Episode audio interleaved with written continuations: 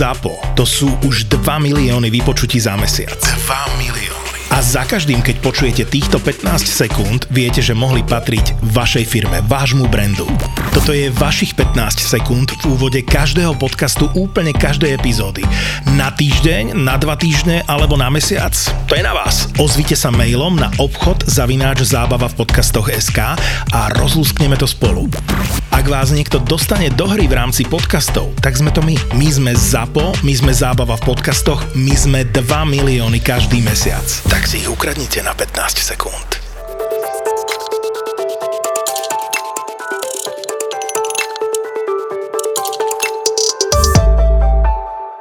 Vy sa ak definujete? Atakama. Ešte väčšinou to spadne k tomu, že hovoríme, že dátovú kvalitu alebo že poskytujeme firmám kvalitné dáta. A ono je to asi dané tou históriou, lebo tá firma tak začínala, hej, že tá hlavná naša domena dlho bola dátová kvalita, ono teraz sa to začína hodne ako prelievať. My sme na takých troch veľkých trhoch pôsobíme a oni sa začínajú hodne ako konvergovať, takže som bol prekvapený, keď sme riešili vlastne investorov, tak všetci nás volali, že sme dátová kvalita.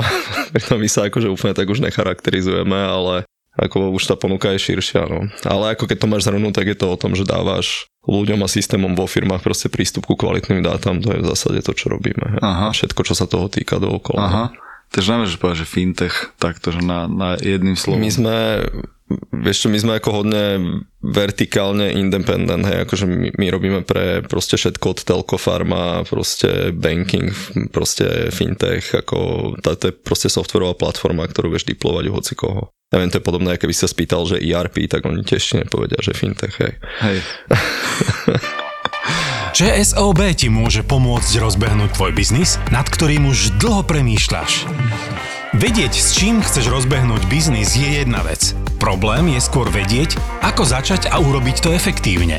ČSOB preto ponúka balík produktov a služieb, s ktorým si môžeš vyskladať presne to, čo ti môže pomôcť rozbehnúť tvoj projekt. Z ČSOB po boku budeš mať nielen potrebnú istotu, ale ušetríš aj peniaze, ktoré budeš na začiatku potrebovať.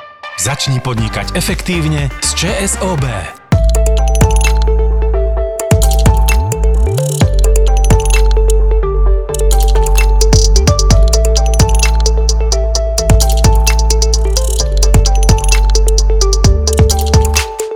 Čo je taký tvoj príjemný zážitok s Atakama firmou?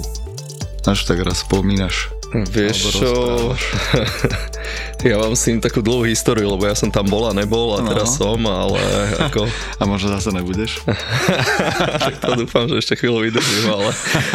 Vieš, asi celkovo tá culture a proste tí ľudia v tej firme, ako ja, je to strašne podobné tomu, ja som mal svoju firmu predtým a vlastne keď som akoby prechádzal odtiaľ tam, tak ako tá najväčšia obava bola, že či si tam proste ako sadneš, či to nebude taký ten korporátik a podobne, ale tá firma je proste super, že je tam strašne veľa smart, šikovných ľudí, tak ako z toho máš vždy také dobré zážitky, to je jedno, s kým sedíš, proste je to Není to, že sedíš niekde a robíš s ľuďmi, ktorí sú proste nešikovní, tak... Čiže Banžov inteligentní ľudia pokope. No tak uh, videl som tam nejaké čísla, jednak obratov, jednak uh, koľko ľudí chcete mať, kam idete, koľko ste dostali peňazí, všetko na lokálne pomery, akože veľké ambície alebo veľké veci, čo už ste dokázali. A ty si, že niečo odborník na rast, alebo bol si odborník na rast. A keď sme sa bavili s Danom z Product Boardu, tak on hovoril, že najväčšia výzva pre nich pri budovaní unikornu a škálovanie je, že tých ľudí v regióne proste nemáme, lebo nikto nemá tú historickú skúsenosť, kto by postavil veľké veci, exitol, či už v Česku alebo na Slovensku. Jak to, že ty si odborník na rast? ja som to počúval, čo Dan hovoril a je to akože 100% pravda. Ako ten problém je, že máme pomerne veľa startupov, otázka je, jak definuješ vôbec, čo je startup, hej, ale aj tých úspešných si firiem ako narátaš asi na jednej ruke stále taký, že medzinárodne úspešný a keď máš tú ambíciu, jak my, že chceš dublovať to revenue, a neviem, medziročne a fakt proste raz takýmto tempom, tak už to není také, keď si ako malá firmička a povieš si, že za Humenský ide robiť marketing, lebo proste však to nejak dá a ako ono to asi ide a že ty tých ľudí väčšinou na to dokážeš ako vyhecovať. Oni dokonca dosť často sme mali skúsenosť, že urobia lepší job, keď naheruješ nejakého odborníka ale keď ideš takým tým tempom, proste ak ideme my, tak nemáš moc čas na prešlapy, hej, že proste potrebuješ tie veci robiť na prvýkrát dobre. Mm. Takže fakt musíš hľadať talenty, akože proste ktoré si to niekde odšlapali, hej, a to je náš najväčší akoby challenge tiež teraz, že potrebuješ proste doplňať do toho tým ľudí, ktorí v zásade majú väčšiu skúsenosť, než mať ty akoby výrazne väčšiu. A tá moja rola, že odborník naraz, ja by som to úplne nevolal, že odborník naraz, tam to bola akoby Predstav si, že sa ako kvázi nezávislý človek, ktorý tam nežil proste 15 rokov, pozeráš do tej firmy a hľadáš miesta, ktoré ti ako umožňujú alebo enablujú proste ten rast, hej, že proste robíš 7 rokov niečo nejakým spôsobom a keď to trošku zmeníš, tak sa to vie radikálne posunúť ďalej, takže to boli hodne veci typu, že proste potrebujeme zreorganizovať proste to R&D, potrebujeme tam natiahnuť viacej ľudí, potrebujeme zaviesť, neviem, partners network, alebo potrebujeme zmeniť marketing, potrebujeme sa transformovať viacej do digitalu, ako proste to sú skore akoby, že hľadáš nejaké miesta, kde to potrebuješ naraz rast a väčšinou to končí tým, že tam hľadáš niekoho, kto ti to umožní ako urobiť. A vlastne Dan hovoril, dobre, hej, ono je to, si často musíš dať aj skôj kohutík dole akoby a byť schopný proste tam ťahať akoby ľudí, ktorí sú proste niekde inde, ak si ty. No. Takže teraz vlastne aj keď sa pozrieš na nás, tak akoby veľká tá časť toho je, že teraz napríklad potrebujeme proste vylepšiť product marketing, tak hľadaš fakt ako nejaký VP of product marketing z nejakej firmy, ktorá je niekde inde ako my, alebo ja neviem, hľadáme nové oči vo finance to podľa mňa je ako charakteristika tých úspešných firiem, že tí ľudia, ktorí to ako vedú, dokážu proste hľadať lepších ľudí ako sú oni. No. Takže tvoje ego nemá s týmto problémy. Ne, ne, ja, tak, ja ako všeobecne neviem, dávno, dávno, ešte keď som bol mladý, tak som čítal knižku, že takí tí A hráči si väčšinou hľadajú A pluskarov vždy, hej, tí C si hľadajú D a horšie, lebo proste tí majú väčšinou obavu, že čo keď niekto ukáže, že som lepší ako ja. Ja to mám proste tak, že ja som strašne goal driven, goal oriented človek, hej, že proste chceš dosahovať veci a hľadáš spôsob, akým to spravíš, že ako neriešiš proste, že ako riešiš, koho tam nájdeš, aby to doručil proste. Takže s tým ja problém nemám. No. OK. No a teda tí ľudia, keď na Slovensku alebo v našom regióne, že úplne ešte možno tú skúsenosť nemajú, tak darí sa vám to hľadať? Akože tu? Alebo ste všade? Doťahujete ich sem? Poďme ten základ úspechu ATK mi bol v tom, že Michal, keď to zakladal, tak si ako Day One povedal, že to bude international firma a robí to pre zahraničie, nerobí to proste pre Čechy, takže my sme akoby začínali tým, že tu sme mali x klientov na Slovensku, ktorých som tu ešte ja predával cez tú skupinu Adastri, kde ATK ma patrila. Mali sme nejakých klientov v Čechách, ale od začiatku sme mali proste sales office v Toronte, čo je náš najväčší office teraz predajný, takže my sme boli akoby z pohľadu toho, kde tá firma predáva, severoamerická firma z pohľadu toho, kde to tá firma vyrába, sme boli viacej česká firma, hej, a to stále tak asi platí, ale vlastne s tým bolo dané to, že my máme akoby ofisy po celom svete už a my sa ten talent snažíme fakt hľadať tam, kde je, akoby nesnažíme sa proste hľadať talent, kde je office, ale snažíme sa proste nájsť ten talent, kde sedí, takže akoby teraz väčšina tých dôležitých rolí, ktoré hajrujeme, to už sú role zo zahraničia u toho R&D ja mám teraz na starosti vlastne celý ten produkt na engineering ako tým, čo je tá najväčšia zložka tej firmy, tak tam stále sme schopní hľadať pomerne veľa talentu vlastne aj tu na tom lokálnom trhu, ale sú už role, kde si to proste chceš vypomôcť ako zo zahraničia, hej, že tu proste není ako dostatočný púl tých ľudí, ktorí majú tú skúsenosť. No. A čo vám najviac pomáha ten atrakovať ten talent a dotiahnuť ho k vám? Že čo je ten uh, sales pitch pre tých ľudí? Čo to asi nebude, že single jedna vec, ktorú, ktorá by ti to ako vyriešila, ale tak je to strašne o tom, že ako ľudia chcú robiť zaujímavé veci, chcú robiť zložité veci väčšinou, ktoré nie sú akoby jednoduché, aspoň takí tí dobrí, tí, tí A-playery, hej, okay. tí C-čkovi asi nie, ale tí Ačkovi väčšinou hľadajú niekoho proste, kde je dobrá kultúra, proste firmu, ktorá má nejaký brand, je nejaké established a to sa tiež líši, hej. niekto chce robiť malé firmy, niekto chce robiť vo veľkých firmách. My sme už není akoby úplne ten startup, hej, že to už je taký scale up, nás je snáď 550 už, takže proste je to kombinácia podľa mňa toho brandu, ktorý sa podarilo vybudovať s tým, že riešime zaujímavú vec. Proste z pohľadu engineeringu je to naozaj akoby zaujímavé, to není, že buduješ webové stránky, ktoré sú proste jednoduché, sekaš to jak baťa cvičky, ale u nás je to, že my robíme s veľkým objemom dát, takže je to akoby hodne zložité z pohľadu toho, jak navrhneš ten produkt, robíme pre veľké enterprise firmy, takže to proste musí vedieť fungovať ako v obrovských inštaláciách. Tak myslím, že kombinácia týchto vecí a tej kultúry a ľudí, ktorých tam máme, tak už to nejak robí, ale je to fakt o tom, že musíš vybudovať akoby systém, ktorý ten talent vieš atraktovať, ako to není jednorázová vec, že si teraz povieš, že nájdem 10 šikovných ľudí, ono je to o tom, či v tom long term rane, kde to chceš dostať, neviem, na 2-3 tisíc ľudí, dokážeš ako tých ľudí tam kontinuálne pridávať, hej, lebo väčšina startupov to vidíš, to je akoby ja neviem, ja som za 10 rokov, čo som mal svoju firmu, stretneš dvoch ľudí, ktorých by si povedal, že za nič na svete nevymeníš, hej, že to podľa mňa chodí v, asi v takom rejte a tie top úspešné firmy sú schopné proste nejakým spôsobom proste prilákavať tých ľudí ako násobne viac. A v tom našom svete je to ešte o to dôležitejšie, že z pohľadu všetkých tej zložiek tej firmy, proste od marketingu cez e, engineering produkt, proste potrebuješ mať fakt ako takýchto top talentovaných ľudí. No. Tak minulý rok sme napríklad hodne veľa venovali tomu, aby sme boli schopní, ja neviem, do R&D nájať 100 ľudí, ak to urobíme proste, ak tých ľudí máme atraktovať, aké sú tie message pre tých ľudí. Máme nejakú takúto svoju metodológiu, napríklad, ktorou riadíme ten vývoj, voláme to Space Up a to hodne paradoxne pomohlo, lebo proste zverejníš, akoby, ak je tá firma interne organizovaná, hej, ľudia si to čítajú, je to proste transparentne všetko vonku. No a nám ako ten channel, cez ktorý sa ti najviac asi darí atraktovať tie talenty je stále akože bring your own friend, hej, že väčšinou to funguje hodne dobre, že tí ľudia ako stiahujú tých ľudí z inej firmy, no. Ja som videl, že, že o tom Space Upe ste popísali na Medium veľa, veľa článkov, aj ty osobne. A to ma presne napadlo, že keď Naval Ravikan hovorí, že keď chceš vybudovať nejakú extraordinary vec, tak nemôžeš robiť ordinary prístup, takže vy ste si tiež povedali, že dobre, tak tu je milión rôznych postupov, jak riadiť firmu a stavať produkty, ale že hm, my spravíme náš. My sme inteligentní, my sme tí Ačkoví ľudia. Jak dlho trvá vôbec tých chce vybudovať, že vlastný postup na riadenie firmy? To koľko bolo brainstormingov? Daj nejaký okolo toho insight. No, ono to vlastne bolo tak, že ja som si mal prevzať od Michala ako CEO vlastne produkt na engineering, tak e, vlastne my sme to robili tak, že sme zobrali, ja neviem, top 10 ako ľudí, ktorých sme tam mali v tom engineeringu, mali sme akoby nejakú svod analýzu, čo sa nám darí, nedarí, kde sme dobrí, kde máme nejaké proste potenciálne rizika a snažili sme sa z toho ako vydestilovať to, čo sú tie ako keby najväčšie blocking pointy v súčasnosti a to, čo nám najlepšie funguje. A ja nejsem úplne ako believer na také tie knižkové postupy. Asi ti nedám za to aj také ako úplne super odpovede, že čo to je talent a podobne, ale akoby ja hodne verím na to, že potrebuješ adaptovať tie veci do toho, kde žiješ, hej, že proste to sa nedá zobrať, že zoberieš jednak jednej napísané, že toto používa, ja neviem, Spotify, tak to bude fungovať u nás, hej, lebo každá firma má inú kultúru, inakších ľudí a tak ďalej. Takže my sme sa vlastne točili asi na série, ja neviem, dvoch offsiteov okolo toho, aby sme sa o tom porozprávali. Potom sme mali x iterácií, kde sme sa to snažili spísať proste podľa nejakých metodológií a iterovali sme to asi, ja neviem, možno dva mesiace.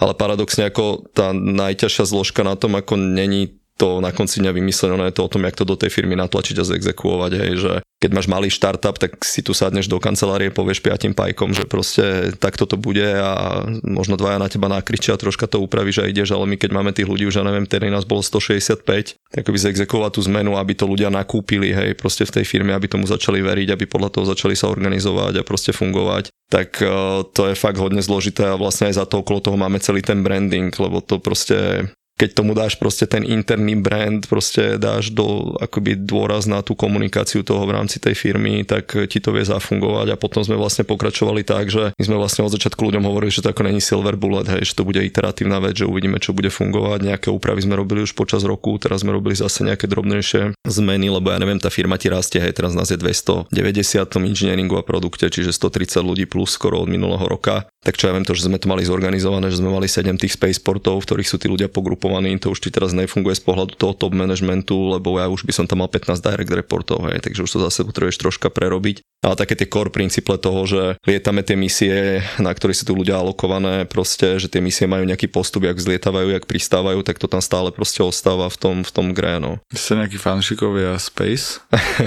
ja sa ma každý pýta. Presne Elon Musk a Richard Branson. Vieš, myslím, že Michal, náš CEO, je akoby hodne ako mask oriented. Ja, ja ho mám tiež docela, akoby, nechcem povedať, že rád, lebo pre mňa je to tak, že proste je to neuveriteľná osoba, ktorá dokáže neuveriteľné veci vytlačiť, ale neúplne so všetkými vecami súhlasím 100%, ak to robí. Ale to bola jedna zložka z toho interného PR marketingu, hej, že my sme potrebovali ľuďom vysvetliť, ono vlastne celá, keď sme to prezentovali ako R&D, že čo sa bude diať, my sme to volali, že to the moon and beyond, to bola tá téma toho celého. A vlastne my sme im potrebovali vysvetliť, že ten cieľ není akoby pristať proste niekde na mesiaci, ale že my potrebujeme ísť ďalej. Takže od toho nejak vznikla tá space tematika a okolo toho sme to obtočili. Druhá vec je, že ľudia, ono to na prvý pohľad môže vyzerať silly, hej, keď si to číta, že bože sa tam hrajú na raketovú vedu, ale ako fakt to získalo ten brand a ľudia proste s tým žijú a proste je to také ako motivačné, že vieš sa relatovať k niečomu, kde si to vieš predstaviť ten progres, hej, že napríklad keď sme to ľuďom vysvetlovali, tak keď máš tie rôzne týmy, tak sme vlastne hovorili, že aj keď tú raketu stávaš, tak proste to není, že ako niekto tu postaví ten pláž, ale potrebuješ tam proste, ja neviem, raketových inžinierov, proste na motory, potrebuješ top gurus na navigáciu a tak ďalej. A v tom softvere je to hodne podobné, hej, že to, čo stávame my, má tiež proste nejakú data processingovú časť, kde proste potrebuješ nejaký typ ľudí, potrebuješ to vedieť bežať v cloude, potrebuješ zase nejakých iných ľudí. A vlastne ten celok musí akoby sadnúť tak, aby na konci tá raketa z toho vznikla, ešte aj odletela a niekde pristála, takže kvôli tomu sme vlastne vybrali tú space tematiku, už sa to nejak začalo s nami niesť. No. Podcast Mentalita Foundra ti prináša Campus Cowork. Áno, Campus Cowork patrí medzi najinovatívnejšie miesta na Slovensku. Spája podnikateľov, freelancerov, investorov, profesionálov či študentov, alebo kávičkárov. Zároveň organizuje rôzne formy diskusí, inkubačných programov alebo vzdelávacích aktivít. Ja osobne som ich veľký fanúšik a som rád, že na Slovensku máme takéto miesta na podporu kreatívnych a podnikavých ľudí. Najvyššie, ak máš chuť, ozvi sa mi, alebo ma prídi pozrieť na kávičku hlavičku a môžeme nájsť spôsoby, ako môžeš z campusu pracovať aj ty. OK? A teraz späť nášmu hostovi. Počúvaš podcast Mentalita Foundra, ktorý ti prináša Campus Cowork. Martin Zahumenský, eh, Product and Technology Officer v Atakame, ktorý predtým svoju vlastnú firmu vybudoval a, a vrátil sa do Atakami, že mentalita foundera, čo to pre teba znamená? Som objak, vieš dať ten dôraz už na to mentalita foundera. sme to trénovali na štúdiu. Zase, keby na to bola Silver Bullet odpoveď, tak sme všetci milionári a úspešní foundry, ale myslím, že za mňa je to ako set nejakých charakteristík, ktorý, ktoré tí, tí ľudia väčšinou majú, hej, a možno sú to ľudia, s ktorými sa ja stretávam, ale proste keď sa väčšinou bavíš s ľuďmi, tak všetci ti povedia, že to bol fajn nápad, ten človek mal nápad, to je super nápad a kvôli tomu je teraz taký úspešný, to podľa mňa je proste menej než 10% toho úspechu, ako tie nápady majú skoro všetci a každý ho mal 10 krát pred tebou. Ono je to na konci dňa o tom, či ho vieš zrealizovať. Podľa mňa taká tá najdôležitejšia charakteristika je, že tí ľudia väčšinou majú nejakú víziu a strašne tomu veria, hej, proste veria tej svojej veci, že proste to je tá vec, ktorou oni prerazia a sú schopní akoby prekonať všetko na ceste proste k tej veci, hej. Takže keď porovnáš napríklad, že v, re, v nejakom veľkom enterprise chceš rozbehnúť novú vec, alebo aj vo firme ako Atakama, keď už máš 600 ľudí a chceš teraz vypaliť niečo úplne nové, tak ľudia ti budú dávať strašne veľa prekážok, prečo to nejde, hej, to nejde, lebo to ovplyvní hen tam revenue, to nejde, lebo proste my nemáme takých salesakov, to nejde, lebo neviem čo. Kdežto tí ako úspešní štartuperi väčšinou cez toto všetko proste preskáču a nenechajú sa odradiť akoby tými ľuďmi okolo, že to proste není, není dobré ja to vždy prirovnávam, lebo máš aj rôzne typy biznisov, aj proste máš tie Blue Ocean, Red Ocean, kde buď sa snažíš fajtovať konkurenciu tým, že niečo vyrobíš ako lepšie hej, a krajšie a možno rýchlejšie použiteľné, alebo sa snažíš vybudovať niečo, čo je úplne na zelenej lúke a tam je akoby u tých zelených ľudí je to rovne podobné proste, ja to vždy prirovnávam proste k mesu, hej, že keď si niekomu chceli zvolať, kedy predať pečené meso proste, tak by asi na teba pozeral, že aké pečené meso, ja vôbec neviem, čo to je, však iba súrové meso existuje a oheň není, tak eh, ty mu musíš akoby dokázať vysvetliť, že to pečené je lepšie a že ten oheň je k niečomu dobrý a možno je dobrý aj k niečomu viac ako len k tomu upiec to meso. A to není ako jednoduchá úloha vždy, hej, že my napríklad aj keď som mal tú svoju firmu, to bolo ako niečo úplne nové, čo nikto iný nerobil, takže ako fakt si budoval nový biznis, ja neviem, v rámci telko operátorov a je tam hodne prekážok, takže akoby taká tá motivácia byť driven, prekonávať proste tie prekážky a mať nejaký cieľ, ktorý chceš dosiahnuť, tak to je hodne spoločné. Je to vlastne hodne podobné aj športovcom. Ja by the way, veľa ľudí, ktorých ja poznám, tak sú väčšinou buď, ja neviem, to je jedno, nemusíš byť športovec, ale sú to, ja neviem, hudobník alebo niekto proste, kto bol zvyknutý drilovať od malička k niečomu, aby niekde došiel, že to není, že proste si raz sadnem a odídem. No a potom akoby musíš byť schopný podľa mňa gravitovať na seba ako ľudí, ktorí sú šikovnejší než ty. A to je asi 50% úspechu podľa mňa je, že dokážeš proste tých ľudí namotivovať, dokážeš vyrobiť takú tú auru okolo toho, že oni to chcú robiť, oni to vnímajú ako svoje. No a potom je tam určite kopec iných ešte charakteristík, proste, ktoré potrebuješ mať, ale keby som si to mal ja zhrnúť, tak za mňa sú to fakt ako proste goal, tí driven ľudia, proste, ktorí nepoznajú prekažky, vedia gravitovať na seba proste talent, hej, že to je asi to, čo potrebuješ mať. Presne tak to vznikla tá mentalita foundera, že keď tu bol Jana Cifra, tak on hovoril, že vtedy ešte šéfoval web supportu, teraz už nie, ale ja mu hovorím, že počkaj, Jano, však ty nejsi majiteľ firmy, ty si len nahajrovaný akože GM a on, že je to tak, mal by som si niečo založiť, nejaký startup, lebo ja som mal vždy mentalitu foundera, že ja fur berem, že toto je moja firma. A chápem, že toto akéby aj vy dokážete transformovať na vašich kolegov, alebo minimálne takí k vám prichádzajú, čo sú proste, že rádový zamestnanec, ale on sa cíti, že toto je moja firma ja som mám čas biznisu, možno máme nejaký ESOP a verím, že pôjdeme na Nasdaq a bude milionár, ale že toto je to, na konci dňa aj ty nejsi founder, ale cítim z teba, že, že áno, toto je moja firma. Je, je, je to tak, hej, ako ja tu nejsem už v roli foundera, aj keď napriek tomu, že ja som vlastne v začiatkoch z rodu Atakami bol hodne blízko tomu, lebo vlastne Atakama vznikala ako spin-off eh, z toronsko-českej konzultingovej firmy, ktorá sa volá Adastra čo bola vlastne data management spoločnosť a vlastne Atakama vznikla ako spin-off z tej firmy a ja som bol pri vývoji tých produktov na začiatku, takže ja som mal veľmi blízky vzťah s Michalom ako zo CEO už neviem od 2000, možno 7, keď to začínalo. Takže ja mám k tomu ako hodne blízky ako osobný vzťah, hej, ale hej, musíš sa vedieť dať do tej role, že aj keď nejsi ten možno ten founder a máš možno nejaký ESOP, tak stále proste je to niečo, čo ty chceš ťahať dopredu a veríš tomu. Ešte ja som rozmýšľal teraz, ak sme sa bavili o tých ako charakteristikách, ono vlastne všetky tieto veci sú dôležité, ale potom ešte je tam aj taká tá rovina toho, ako byť byť ako keby schopný pracovať nejak aj s tými financiami, čo ne všetky startupy vždy majú. Hej. A vlastne ľudia, ktorí si to niekedy historicky oddreli, čo ja viem, ja keď som začínal, tak to bolo fakt, že ako si mal nižšiu výplatu, než keď si niekde robil a proste musel si si na tie veci zarobiť a musel si sa rozhodovať, čo si ešte dovolíš, nedovolíš a vlastne väčšina tých startupov na konci dňa ešte kape akoby na tom, na tom cashflow, hej, že proste si to nedokážu uriadiť, čo bude teraz asi majorita startupov, že končí tými vecami, takže Okrem toho, že si driven, ešte musíš byť trošku finance a musíš s tým vedieť pracovať. No.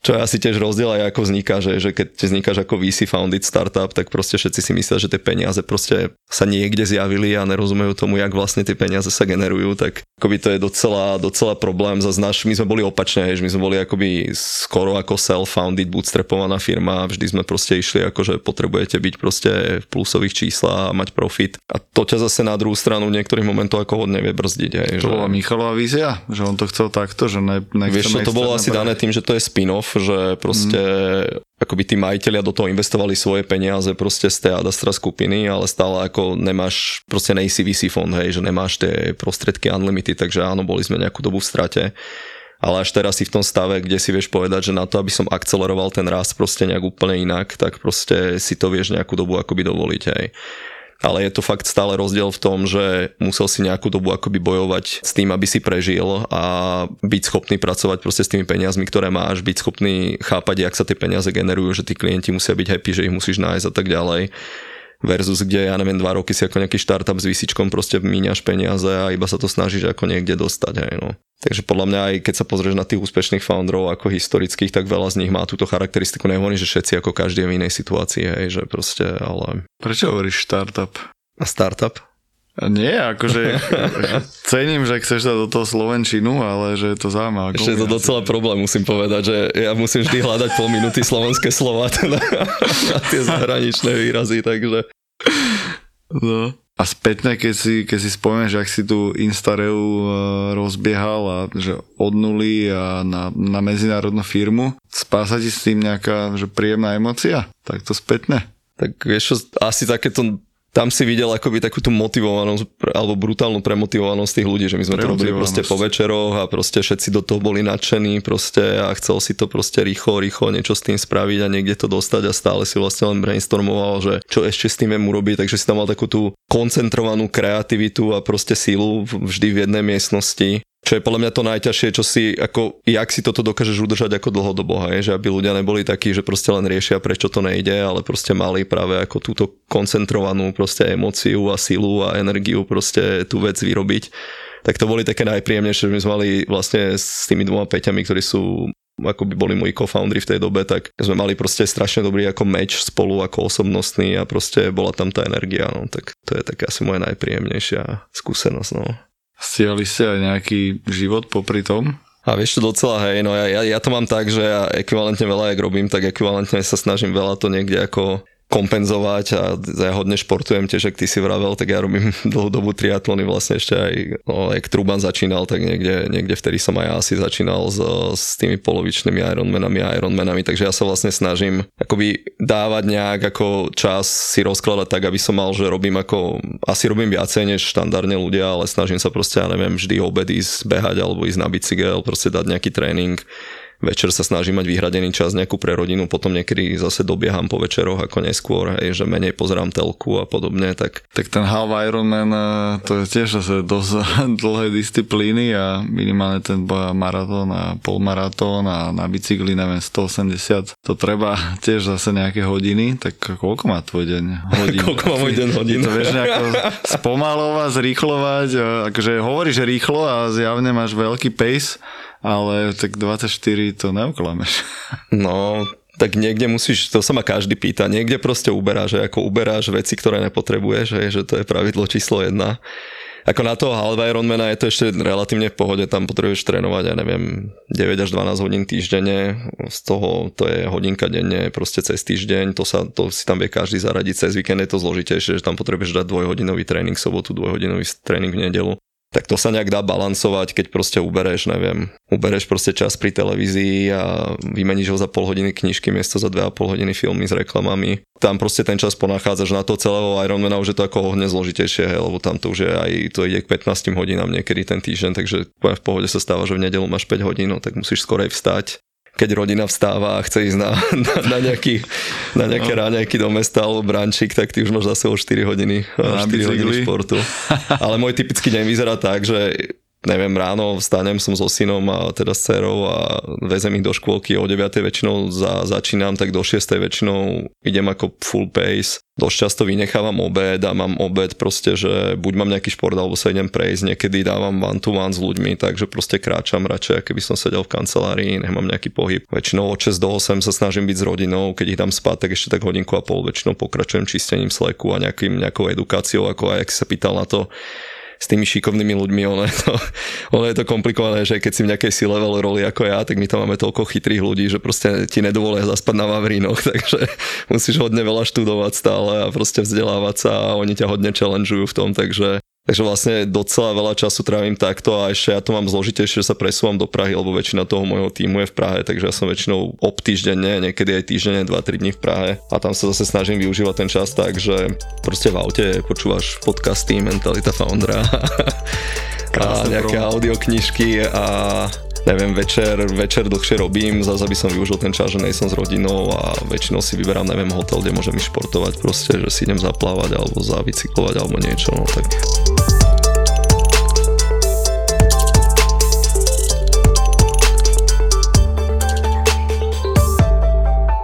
čo tebe funguje na komunikáciu s týmito vašimi ultra šikovnými ľuďmi? Jak ich akéby, presvedčiť na tú myšlienku alebo predať im to, čo im chceš predať?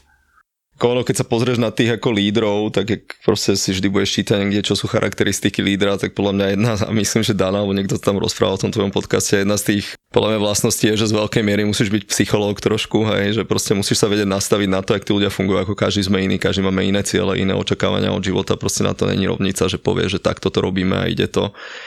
Takže ako mať takú tú empatiu voči tým ľuďom a vedieť, dokedy ešte môžeš tlačiť, kedy už nemôžeš tlačiť a jak sa s nimi konkrétne rozprávať je strašne dôležité. Hej, že ja mám v tom týme tých mojich najbližších ako senior manažerov alebo tých senior proste VPs, čo tam mám, tak mám 10 ľudí a každý je úplne iný. Hej, ako niektorí sú brutálni pušery, ktorí rozkopnú proste dvere hoci kde, niektorí sú strašne ako tech nerds, ktorí rozumejú tej technológii 20 krát viacej ako ja, ako head technology a niektorí sú zase strašne dobrí komunikátori, tak proste musíš sa to snažiť využívať tak, aby si proste pospájal tých správnych ľudí proste spolu, hej. A snažím sa tráviť akoby docela hodne času ako s tými ľuďmi aj na osobnej úrovni, hej, že proste, že to není len ako biznis, že a ja to tak teda mám, ale to je asi dané mojou osobou, že ja nie som taký ten ako exekutívec, ktorý proste dojde, zakričí a povie, že tak to je, ja to mám hodne ako vzťahovo postavené, takže väčšinu tých ľudí docela poznám a trávim s nimi čas a chápem akoby ich motivácie a jak s nimi rozprávať, no. Tak asi je to o tom, koľko času tomu človeku venuješ, aby si ho pochopil, vtedy to funguje, no. Idem teda späť eh,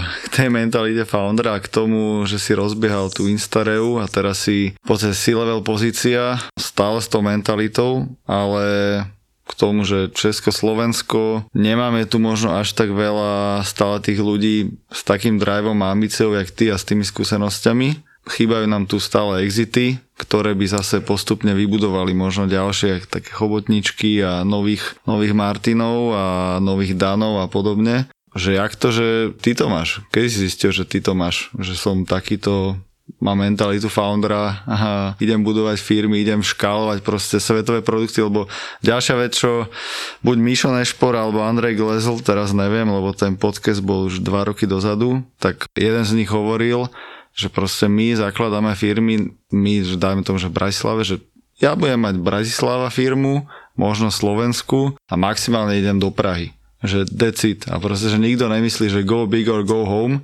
a zjavne u vás je to úplne naopak. Či to tak vždy bolo, vždy si chcel proste stávať svetové produkty, miliónové obraty, medzinárodné týmy, alebo to zrazu, že čo je ten príbeh? Takto, u mňa to je asi hodne dané osobnosťou, hej, že ja som bol od malička, asi by som sa rodičov spýtať, ale mám ten pocit. Dúfam, že ja som bol hodne ambiciózny akoby vo všetkom, čo som robil. Proste som nejakú dobu hral hokej, nebol som tom najlepší, ale proste mal si ten drive chodiť na tie tréningy, proste chcel si to, hej, že proste chcel si to ty ako osoba, že rodič na teba proste dúpal nohou, že ja som hral nhl budeš aj ty. A, takže ja som mal ako hodne takúto proste mentalitu od malička, že proste som, neviem, na základnej škole programoval, mal som tomu aj prostriedky, hej, proste neviem, letoval som kadejaké stmievače, proste dotykové v dobe, keď to neexistovalo vždy som bol ako hodne driven sa zlepšovať vo všetkom, čo som robil, hej, že nehovorím, že som bol vždy na špici, to sa asi nedá ani, ale podľa mňa to ako viedlo k tomu, že čo na konci nebudeš robiť. A ja som vlastne začínal ešte pracovať pre môjho otca v nejakej firme, programoval som hodne už na strednej, ako tak, že pre firmy. A potom som si povedal, že sa budem viac hýbať tomu managerial tracku. Ja som začínal na v Accenture akoby slovenskom čo teda by the way bola hodne dobré, dobrá lessons learned, hej, že keď sa na to pozerám spätne, tak veľa ľudí je, že začnú startup a snažia sa to nejak ako vymodelovať niekde. Ja som začínal vlastne vo firme, ktorá ťa naučí ako fakt proste fungovať procesne, fungovať profesionálne, proste naučiť ťa, jak písať dokumenty, jak hovoriť so zákazníkom, jak to štruktúrovať. Proste to, čo by ťa mali normálne naučiť univerzity, ale bohužiaľ v tej dobe ešte asi neboli na tej úrovni, keď to porovnáš so zahraničím tak vlastne to bolo ako hodne dobrá les, akoby takéto stepping do, do toho biznisu a ja som bol u veľkých projektov od začiatku, mal som taký kombinovaný technologicko-manažerský track, takže som tam dostal pomerne rýchlo na nejaký tým 30 ľudí a začal som robiť s international ľuďmi a to máš taký docela akcelerátor, že začneš vidieť akoby ľudí, ktorí sú niekde úplne inde ako ty, hej, že proste máš ako tú cestu kam kráčať som vlastne raz čítal strašne dobrý článok, sa to volalo How to get from 7 to 10 alebo niečo na ten štýl a proste bolo to vlastne o tom, jak ti vysvetľujú, že tá zem je zakrivená, má nejaký horizont a ty vlastne väčšinou, keď sa niekto spýta, že kde si, tak povieš, že 7 z 10, lebo ďalej nedovidíš, že? ale keď sa z tej sedmičky posuneš na devinku, tak už tam vidíš ďalších desiatich pred tebou, hej, ktorých si predtým proste nevidel za tým horizontom. Takže vlastne v tej dobe asi som začal rozmýšľať nad tým, nad tým proste čo robiť a ja som sa potom posunul na nejaký rok do Holandska a som si povedal, že pôjdem to skúsiť niekde v zahraničí, proste nech to vidím, jak sa to robí niekde inde. A potom sa vrátil do slovenskej Arastry a Arastra bola hodne ambiciozná firma proste z pohľadu rastu a toho, jak fungovala, tak tam som zase mal nejaký manažerský track a postupne som si povedal, že vlastne by som chcel mať ako niečo svoje, hej, že čo môžeš tvoriť ty proste a vybudovať to. No a, ale my keď sme začínali Instareu, tak my sme vedeli, že chceme to ako predávať do zahraničia, ale bohužiaľ asi tá chyba, ktorú sme urobili, že začali sme to fakt na Slovensku, hej. A tu sme boli docela úspešní, že spojiť troch telekomunikačných operátorov do jedného riešenia a ešte pridať ďalších dvoch českých, to sa asi moc firmám nepodarilo ale akoby vyniesť to do zahraničia a ešte bez fundingu je úplne iná story, ako proste, ja neviem, začať niekde v San Francisku hej, a proste keby sme urobili tam také riešenie, tak sme asi boli niekde úplne inde. A vlastne moja hlavná motivácia prechodu aj do Atakami bola, že sa s majiteľmi bavil o tom, že po jumpstartnúť ako keby tú svoju kariéru a posun sa proste o 5 rokov dopredu, lebo z Instarov by sme vlastne museli bežať minimálne 5 rokov, aby sa dostal tam, kde bola Atakama. Atakama mala v tej dobe už tú ambíciu, že my chceme byť ten unicorn tak akoby pre mňa toto bolo hodne lákavé, hej, že proste posunúť sa fakt na niečo, robiť akoby globálny, globálny trh. No ale späť tej tvojej otázky, aby som odpovedal, neviem, podľa mňa je to hodne dané osobnostne, aspoň u mňa je to osobnostné, hej, že to nebolo, že by mi ja neviem, že by som si povedal 24, že tak teraz budem podnikateľ a idem. U nás sa to vlastne spárklo celé tým, že som sedel v saune na lyžovačke vo Francúzsku, mali sme nejaký nápad, že čo keby sme išli urobiť toto, nejak sme sa do toho opreli a proste vyšlo to, hej, že... Veľmi príjemné, no. Niekedy na týchto mens grupách a túrach a kadečom vznikajú presne takéto idei, ktoré ale máme všetci a dôležitá je presne tá, tá exekúcia, implementácia tých vecí. Napríklad, keď e, porovnáš e, seba a Michala, tak je tam nejakého osobnostná črta alebo profesionálna, ktorá ťa mega fascinuje, že wow, že tak tento človek proste buduje unicorn a ja idem za tou víziou, lebo a toto je na ňom fascinujúce. Vieš čo, Michal je ako strašne premýšľavý človek, ktorý je schopný počúvať ľudí okolo seba. Hej, že to, keby som si mal vybrať jednu črtu, poviem, že to je to, čo jeho robí úspešným že on, je, on není taký ten človek, ktorý ti povie, že ne, to je blbosť a ne, ja to nerob a to, to nejdeme robiť. Proste on je väčšinou človek, ktorý si ako vypočuje proste tie nápady tých ľudí a je schopný ich potom akoby proste pretransformovať do niečoho, čo sa deje. Takže to vyhovalo ako mne na Michalovi hodne, že aj v tej mojej roli toho, ako jak som ti hovoril, že to bolo skôr ako advisory rola, lebo ja som na začiatku tam sa staral primárne o prechod marketingu do digitalu, tak vlastne to je podľa mňa to, čo jemu umožňuje akoby rád, že on proste dokázal na seba nagravitovať tých super šikovných ľudí, proste ako ja neviem, Avšín a podobne a a dokázal z tých ľudí vyťažiť to maximum, hej, že proste dáš im dostatočne voľné ruky, proste aby s tými vecami bežali. Čo ma motivuje, a taká je podľa mňa firma, kde hoci kto môže mať kariéru ako chce. A fakt to tak je, hej, že 100% je to pravda. Proste je to jedno, či si junior tester. Máme proste ľudí, ktorí sa posunuli z junior testerov do chief evangelist role. Proste máme ľudí, ktorí začínali niekde na marketingu, teraz sú head of marketing. Takže dokonca ja mám ľudí u seba, ktorí začínali pôvodne ako neviem Java inžinier a teraz má pod sebou 70 človekový proste, alebo 60 človekový tým, hej, a behom pár rokov Takže vlastne akoby tá charakteristika, že nájsť zase tých dobrých ľudí a vedieť ich posunúť do tej správnej role a identifikovať ten talent a dať im tú šancu, to je podľa mňa to, čo ako Vatakame funguje super a prečo je tak schopná bežať ďalej, ak beží. No. Mm-hmm. A teraz neviem, či som ti odpovedal na otázku, ale... ešte na záver presne pár tých takých unikorniackých vecí, lebo to na Slovensku ani neviem, že niekto verejne vyhlasuje, že má takúto ambíciu, že aktuálne buduje unicorn, alebo minimálne to slabo vyhlasuje, lebo sme to v campus ešte až tak nepočuli. A jasné, že Česko je, Česko je väčší, väčší trh a tá Praha je napojená bližšie na západ. A víš tam rozdiely? Češi, Slováci, kolegovia a všeobecne toto, že prístup k biznisu, talent a rozmýšľanie vo veľkom?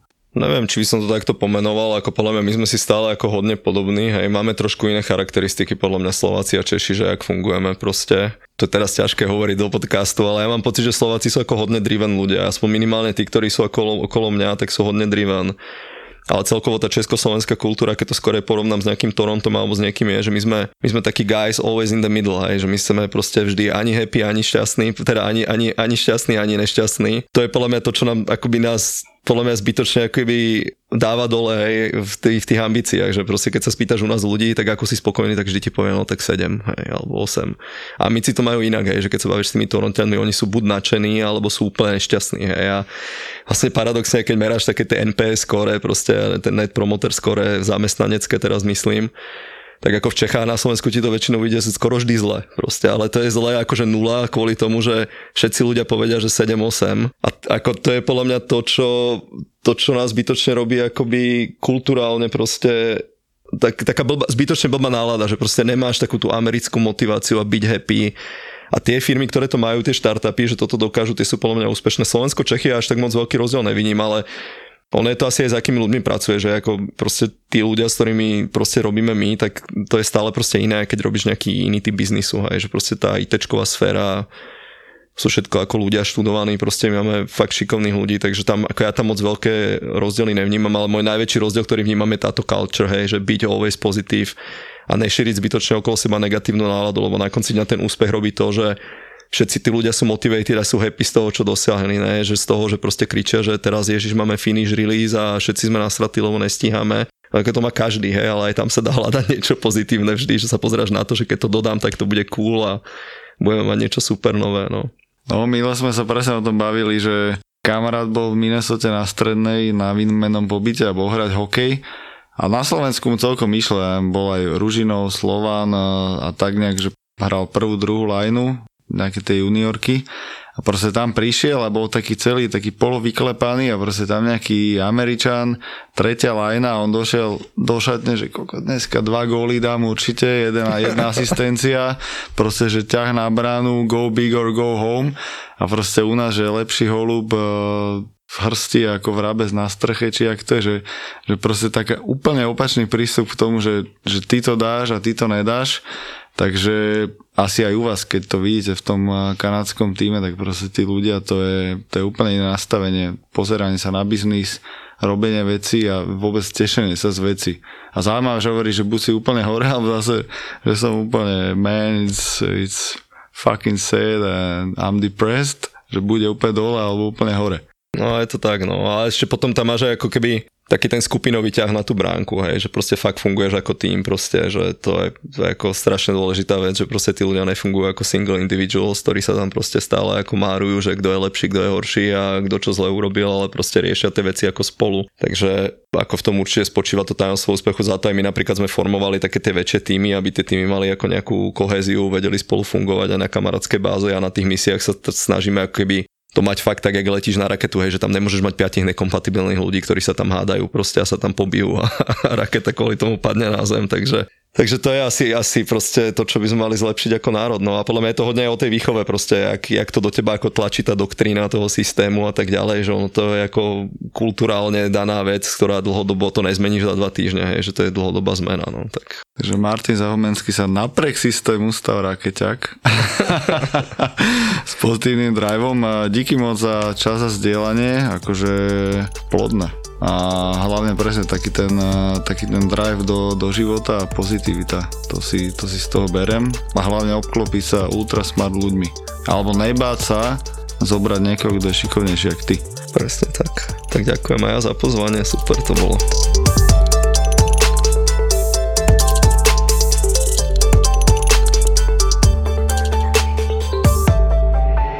Podstate žijeme perfektný prasačí život.